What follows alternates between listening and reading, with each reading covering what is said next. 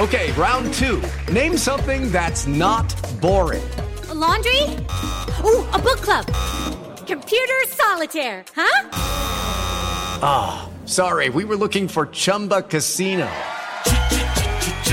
That's right. ChumbaCasino.com has over 100 casino style games. Join today and play for free for your chance to redeem some serious prizes. ChumbaCasino.com. No purchase necessary. Full prohibited by law. 18 plus terms and conditions apply. See website for details. Welcome back to the TV Line podcast. I'm editor in chief Michael Ausiello. Continuing our Dream Emmy themed interview series, I'm thrilled to welcome This Is Us leading lady Mandy Moore, whose work throughout season two, but particularly in the heartbreaking post Super Bowl episode, was, in a word, revelatory. Mandy, welcome. Hi, thank you. I rewatched two episodes of season two in preparation for this interview. I rewatched the 20s oh. and the post Super Bowl episode, which I, are your finest hours, I feel like, um, of the season potentially of the series. Um, and so much attention is on the Super Bowl episode, and I want to get to that. But your work in the 20s is really kind of incredible too, particularly um, the scene in the hospital where you first meet Randall for the first first time. Oh, little Randall. Thanks. Um, how challenging is it to have a scene with an infant and was there actually an infant you were acting opposite because you know when the camera cuts we see a baby there but who knows what you're acting opposite yeah honestly that was one of the more challenging scenes because i think the one you're referring to it's sort of this weird duality of a monologue where i'm speaking to baby randall and it's this momentous moment in my life where I'm introducing myself to this child that I've decided to adopt into my family. And then simultaneously, I'm also the mirror image of that is becoming a grandmother for the first time and like speaking to my granddaughter and introducing myself yeah, right. to her.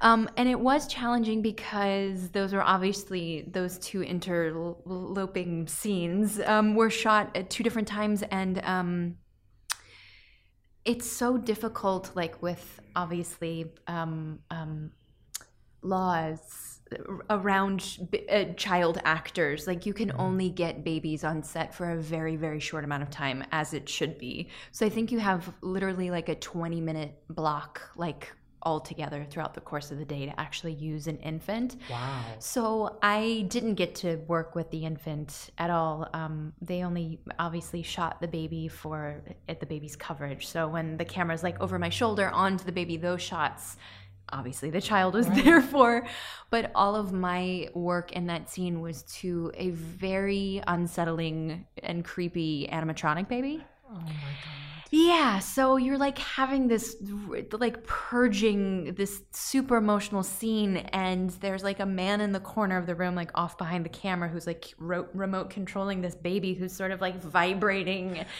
and like kind of making like these mock weird they turn the sound off but you hear like the robotics and the body moving and it's so bizarre. Would it not be easier just to have a doll there? Uh, yes, at a certain point, I think they needed it for like a certain shot like to kind of just see that the baby was moving um, you know when the camera is sort of on me but kind of over the baby a little bit so you saw just a little bit of movement in the background when they did get closer they changed it out to just like a, a baby doll yeah. but yeah they really like threw me through a loop with that one well it it makes it even more impressive of a performance oh. knowing that because it's like I, I i can't imagine how do you just shut everything out and be able to just focus on yeah. on the, and, and, you know sort of transport yourself into this moment but it was so beautiful and it was so subtle and and the directing in that scene was so good because you're right the way they juxtaposed those two moments yeah um was really kind of and of find incredible. the common ground between them yeah right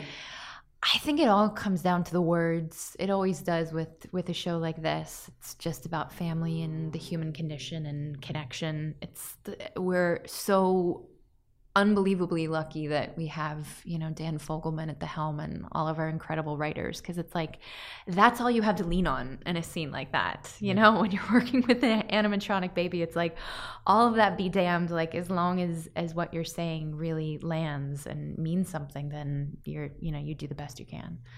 How um, long did it take you to sort of get comfortable in grandma rebecca's like skin because uh, I have to imagine that was a, a, challenge, at least in the beginning. Yeah. Like, you know, the movements and, you know, how do you portray someone who's 50 years older than you or 40 years older than you? Yeah. H- how did you come to sort of connect with that particular character and develop the rhythms of it? Um, I did a lot of just observing people around me that sort of were in that age range in like their early mid 60s um, I did a little bit of work initially with like a physicality coach because that was the most daunting challenge to me was uh, obviously you know i feel incredibly lucky that i get to to inhabit this woman in so many different like junctures of her life but i have no point of reference for what obviously a, a, a widowed woman in her you know late 60s what who's a grandmother who's also lost a child who's remarried, who has adult children, like just so many things that I have no no point of reference for. Um, but I worked with this physicality coach initially because I wanted to be able to delineate between you know rebecca as as a young mother and then obviously rebecca in present day and in sort of the prime of her life because i feel like she is still very vital like you know mm-hmm. mid to late 60s like somebody somebody's still like very much living their best life. Um, so I didn't I didn't want her to feel like an old sort of decrepit woman physically, but I knew that I wanted to sort of feel the difference. So we we talked a lot about and I thought a lot about like where your energy emanates from. And as a young mother uh, initially when we first started the show it's like I, I imagined my energy coming like directly from my heart and directly from my hands. And this sounds so silly and actory. But as i got older like the wisdom and clarity that comes with age like i feel like she stands a little taller. She walks a little like firmer and more confident because you just know who you are and you don't care as right. much you know um, but I also just thought about the energy and the wisdom sort of like emanating from the top of her head. Like if you took the lampshade off a lamp, how the light bulb just, you know, shines the light directly at the ceiling. I thought about that and just thought about like just making very precise movements, like with my feet. I, I initially did a little thing where I thought about like maybe Rebecca has a bit of like arthritis in, in mm. her dominant hand. So I would kind of think about just giving myself something to concentrate on and think about like in scenes. It was the second episode of season one. I had a scene with Ron Cephas Jones. and it was it was the, uh, the, true test of like whether or not I was going to be able to play this character and if everybody believed it or if they were going to cast an actress to play the older iteration of Rebecca. And we had had like 10 different hair and makeup tests. And I remember going on set for the first time and I had, I had sort of we just were starting the show and I had only kind of lived on our set and our house which was on like the stage next door and here I was like in Randall's home like pacing the hallway of his of his home and Sterling was there like just watching I think and I was so nervous, but and obviously to act opposite Ron Cephas Jones as well. It was like just jumping right into the deep end. Um, but once I got through that scene and everybody was like, "This is gonna work," that kind of gave me a cue and a sigh of relief of like, okay, I guess I kind of can like move forward and I sort of know what I'm doing. Um, and it's just like progressively gotten more and more comfortable because I feel like there's so much inherent challenge and difficulty like this the scenes that we've had to do and sort of what we've kind of explored of Rebecca at that age, especially in the first season, was like you know, keeping the secret from Randall and like keeping the secret alive with William. And then, you know, we're at Thanksgiving dinner where it's all exposed, and then Christmas, and then he's sick. And it was just, I, I sort of like had no choice but to try and jump in and stay on my A game with everybody else, you know? So now, now I go through like hair and makeup and I know it's three and a half hours or four hours to like get into present day, like older Rebecca. And it kind of allows me the the you know sort of zen time to myself to like get in my head and really think about where I am. But for the most part, like all of the other age ranges, I'm like, oh, okay, Milo's getting a you know a, a goatee at the end, or he's mm-hmm. getting a beard. Like it just sort of like helps me helps me get into that frame of mind just simply by like what what our hair and makeup is, I guess. So you were in a way still auditioning for Rebecca old Rebecca Yeah. after you were cast. But because the crazy thing was, you know, you do a pilot and you have no idea like what the trajectory of the show is. So I had just read that first episode and we didn't know like what the show was going to consist of. We learned pretty early on in the process like okay, it's obviously the story of this family, but we I thought it was just was going to be told like linearly. I didn't think that we would be jumping around in time.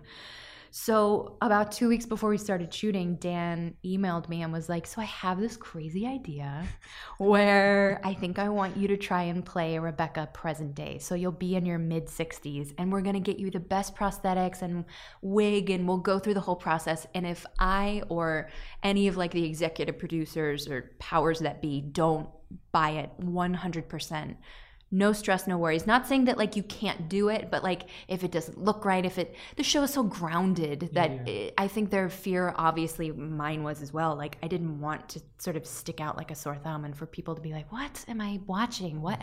It makes no sense. So um the, the the idea was as long as like nothing pulled you out of the show then we would get the go ahead So, he tells you this. What's your first reaction? my first reaction was th- what my gut reaction was I was terrified of like messing it up. I was terrified that like I was going like in this otherwise like incredible show with like the, the, the, storytelling and these performances that I was going to be like the one person who didn't know what they were doing and people laughed at like this bad wig and makeup and I was just scared that I wasn't going to be able to like step up to the plate and really pull it off. Mm-hmm. So getting through that, like, I mean, we did so many hair makeup tests. They had long wigs, I had short wigs, I had gray wigs, I had like, I I looked 85, I looked 55. Like it was such a Goldilocks and the Three Bears kind of situation until we finally settled on what you see on the show. Um, and there've subsequently been tweaks along the way, even for that. But uh, once we got through that initial scene with Ron, and it was like I looked around and everybody kind of like gave me the thumbs up. I was, I, I obviously was like, okay, I can do this. So the Super Bowl episode, you get a script like this. What goes through your head when you read the material and you see what is being asked of you? I remember we were all on set, um, or I was shooting a scene with Jon Huertas, who plays Miguel, and I and Justin. So it was like present day. We were in our prosthetic makeup, and these because like you know people have been have been wondering this gigantic secret about how Jack passes away for the entirety of the show at this point. The script was printed on red paper because that's impossible to photocopy, and they had to hand deliver the scripts to us. So we get these hand delivered scripts to us while we're on set working. And we all like have been chatting and hanging out, and instantly everyone like goes to different corners of the room and like peels it open and starts reading it right away. And we're in tears. Like I'm in tears, and it's a sort of happy scene that we're shooting. So I'm like, I can't read this right now.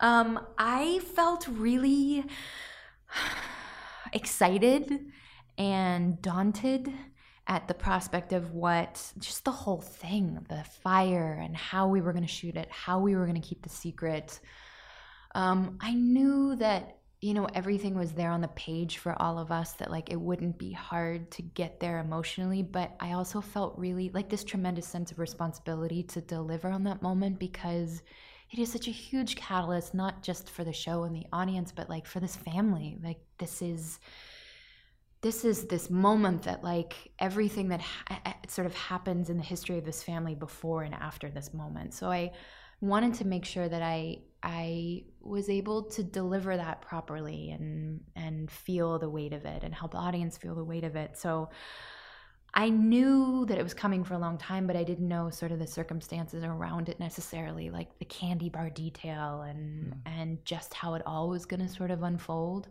Um, but I thought it was beautiful, and I was so excited that like you know we were all going to be in this on this journey together to tell this like very important episode for this family.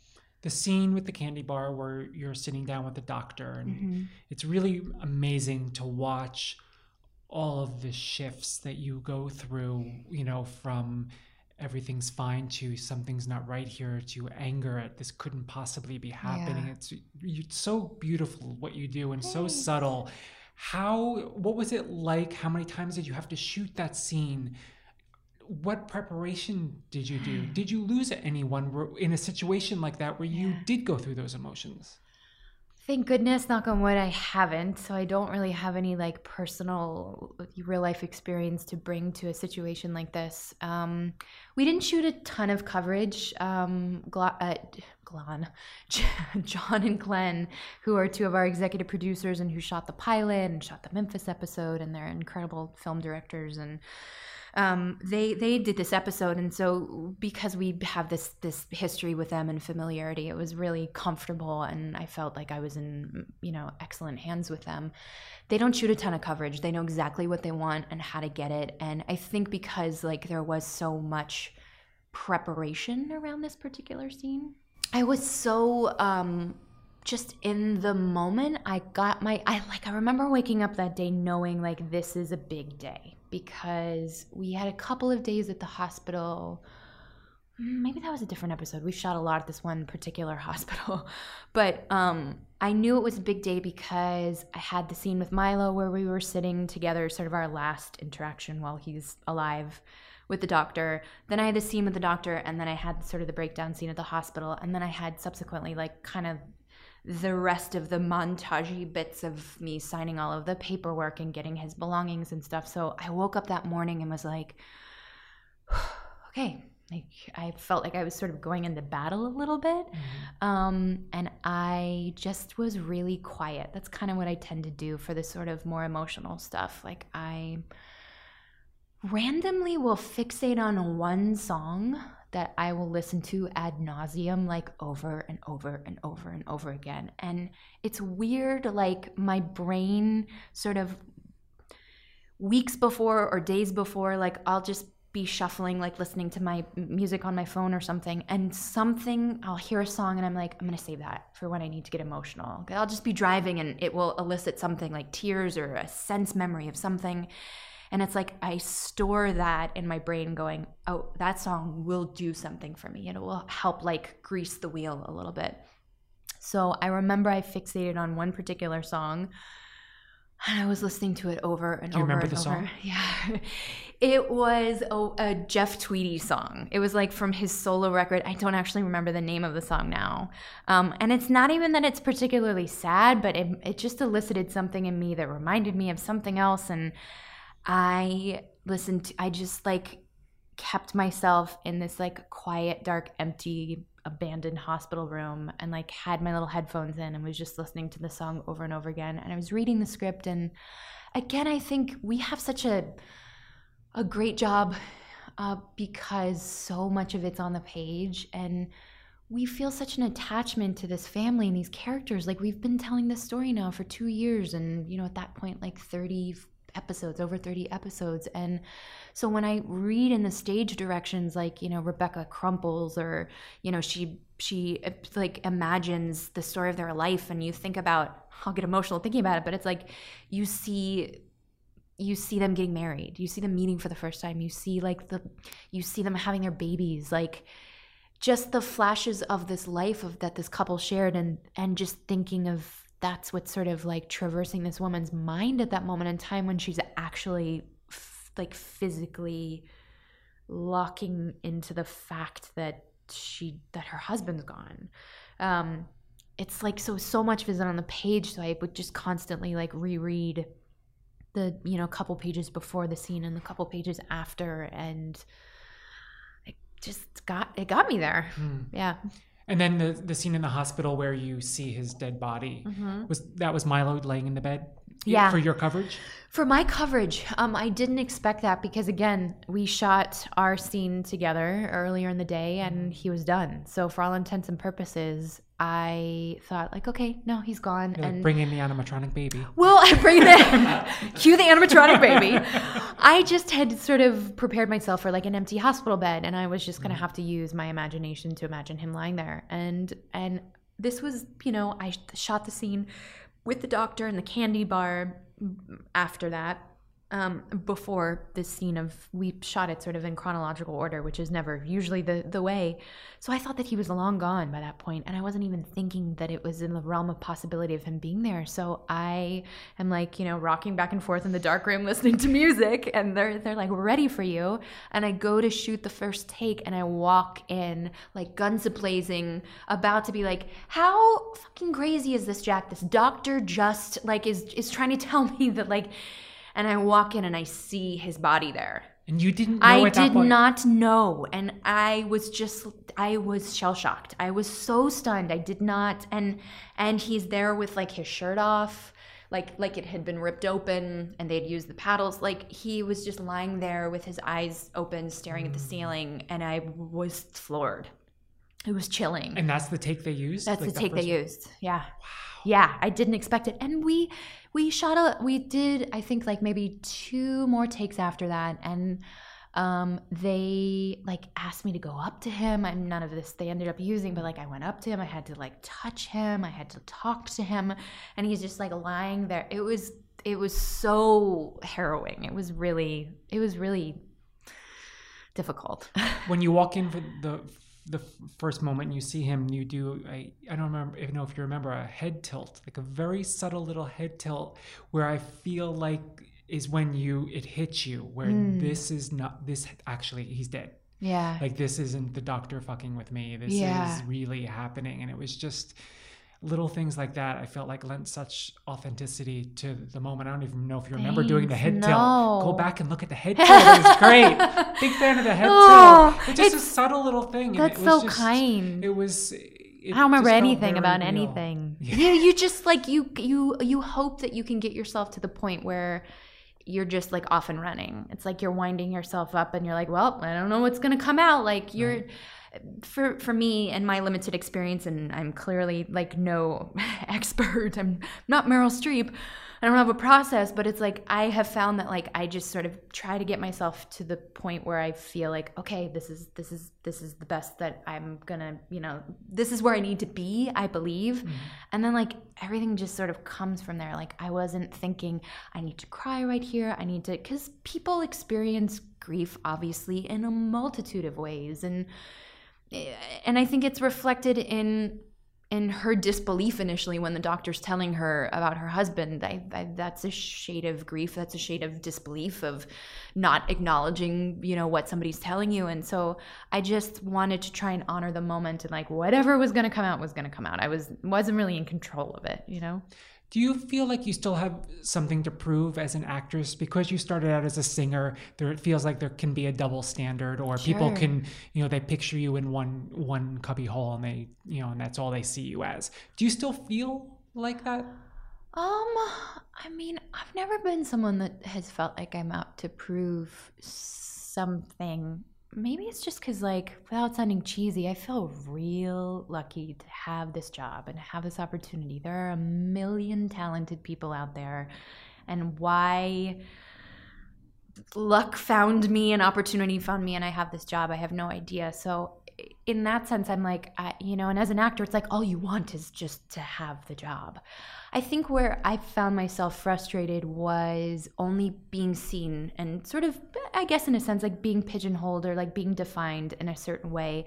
And that prevented me from working. I don't feel like the the larger idea of proving something to like the world has ever compelled me, but wanting to show just that one person who would you know had the keys to like unlock the door for me and that happened to be in this case Dan Fogelman. Like he mm. saw something in me that told him somehow that like I was the person to play this woman and that's what I was looking for. That's what I was waiting is was like to prove to one person to just convince one person to like take a shot on me and that I wasn't just, you know, Mandy the pop star or like the young woman in romantic comedies or something like there mm-hmm. were other shades to who I was and my my abilities. So I love that this job has has afforded me like you know new opportunities and and for people to just see that I'm an adult now. You know, I'm a mm-hmm. 34 year old woman and this is the first time I've played a mother and a wife and A grandma. and a grandma.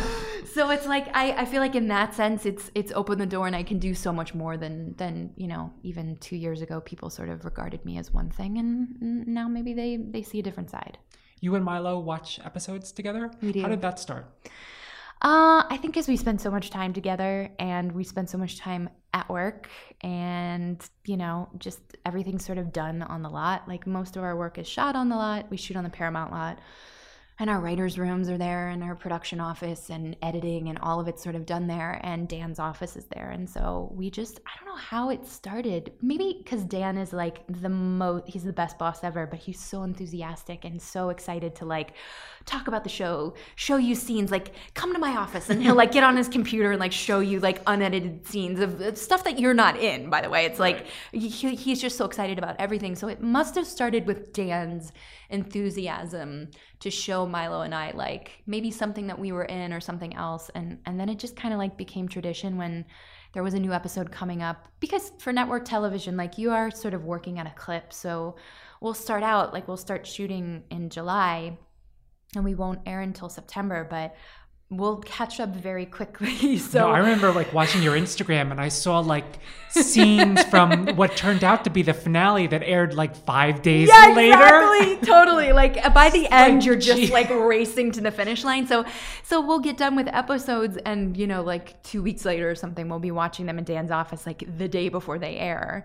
And it just is like this fun little thing that we get to do together, and like you know, sit and watch and and marvel at how fantastic everybody is. Are you do you watch quietly? Do you does one of you talk a lot during it? Like what does that look like? We watch quietly. Okay. We like just he, Dan has like a little screening room as part of his office, so there's like a couple couches in there and just like a regular TV and and someone will like pop in the DVD for us and we'll sit there and like w- we know how to work all the TV and all the remotes and stuff now and we'll just sometimes we'll bring our lunch in there with us and yeah, it's like occasionally we'll we'll like make remarks and laugh about like oh my god oh they use that take oh that's interesting or but mostly like we'll save our commentary until afterwards when we're like walking back to you know our trailer or something like that and and talk about what we thought so you had a big for your consideration event last night. yes Um and it was revealed during it that uh scenes from the series finale have already been shot. yeah Did you know that? yeah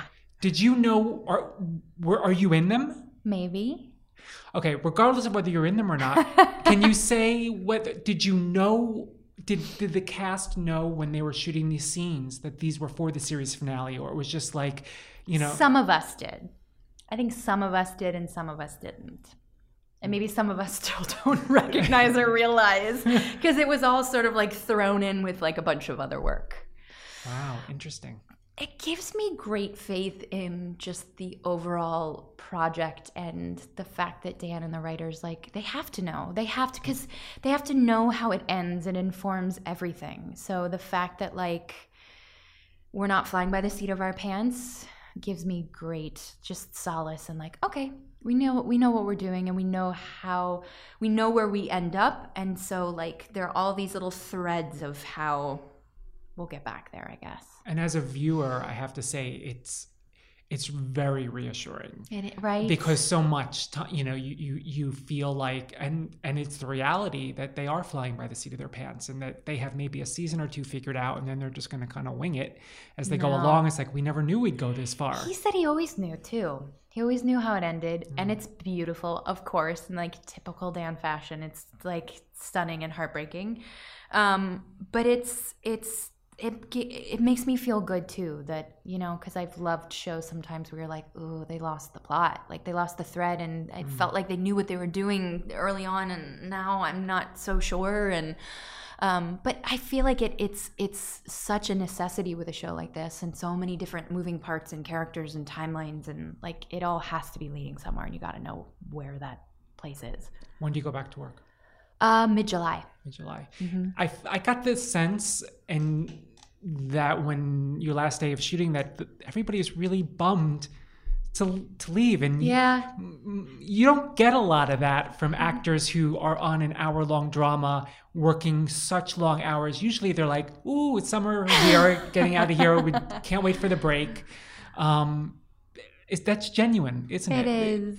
It's I I feel so cheesy to say at this point, but like we really do love each other. And I was just with Dan, and he's like, I hope that stays the case for I the was just gonna say, like, show. oh my god, I hope we're sitting I- here from a year from now and it's still the I, case. I like I can't see how it wouldn't be the case. Like I think like, it would have already changed if it was going to change. Right? Yes. Once it became a hit, I feel like you've if it was going to happen, it would have happened. it's everyone's lives changed exponentially. Like no one was left in the dust. Like we all sort of have like gone through weathered this like crazy incredible like gratifying experience together and we continue to and it's like we're lockstep with each other and recognizing how tremendously lucky we are to have this opportunity and it never happens and it's one in a million and um and they also just did a great job casting like they casted really lovely human beings they're all terrific performers and I, I think they're like the, the best at what they do all of them all seven or eight of us. Um, but I I think they're just terrific humans too. They're they're people that you genuinely genuinely want to spend time with, and to be on this journey with them is it's just remarkable. They're great. They're great, and you you know everybody at this point. It's like they're they're all lovely people and funny and humble, and nobody has an ego. There's not a bad apple in the bunch. We're all we have a group text chain. Like everyone's excited for all the other stuff that everybody has going on. Chrissy is like a bestseller. Mm-hmm. Sterling's in a bunch of movies. Milo's doing a movie. Like everybody has such exciting stuff happening outside of the show that we're all like super supportive of. But at the end of the day, it, it feels like the most important thing to all of us is like this family that we've created and what the work that we all get to do together. And that's really cool. Mandy, thanks for coming in. Thank you. Hey guys, it is Ryan. I'm not sure if you know this about me, but I'm a bit of a fun fanatic when I can. I like to work, but I like fun too. It's a thing. And now the truth is out there. I can tell you about my favorite place to have fun. Chumba Casino. They have hundreds of social casino style games to choose from with new games released each week. You can play for free anytime, anywhere. And each day brings a new chance to collect daily bonuses. So join me in the fun. Sign up now at chumbacasino.com. No purchase necessary. Group. Void were prohibited by law. See terms and conditions. 18 plus.